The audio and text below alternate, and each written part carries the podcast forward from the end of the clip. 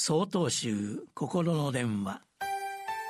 今週は「誰もがみんな」と題して山形県地蔵院佐藤智光さんの話です。私は絶対コロナにかかれないんだよ。久しぶりにお会いしたその方は少し強い口調でそう言いました。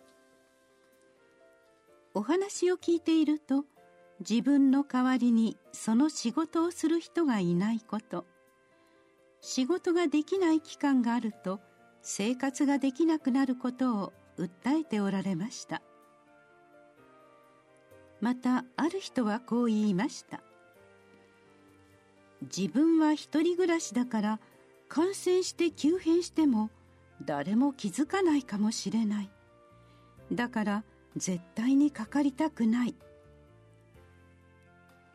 私たちの生活を一変させてしまった新型コロナウイルス。では感染しても良い人はいるのでしょうか？当然のことですがそんな人は一人もいるはずがありません。ワクチンという希望が見え始めましたがまだ全員には行き渡りません。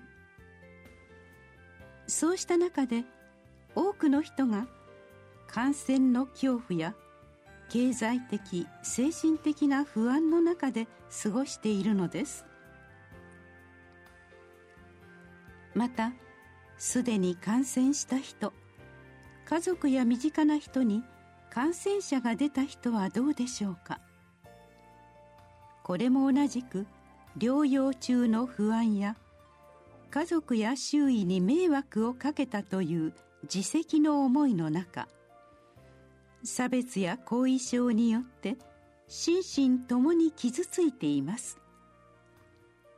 そしてそこには命を奪われた人その最後に立ち会うことも一目会うこともかなわなかった人がいます。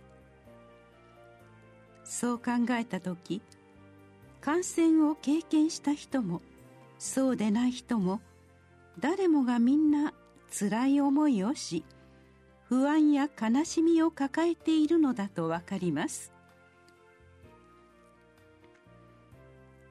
私たちの心は今暗い影に覆われています。その影を照らすのは優しさやつながり思いやりという温かい光です。大丈夫？元気ですか？大変ですね。いつもありがとうございます。そんな何気ないやりとりの中に小さな光が宿ります。会うことができなくても決して一人ではない。一人にさせない。たとえ小さな光でも誰かを温めることができます。私たちは誰もがみんなその光を持っているのです。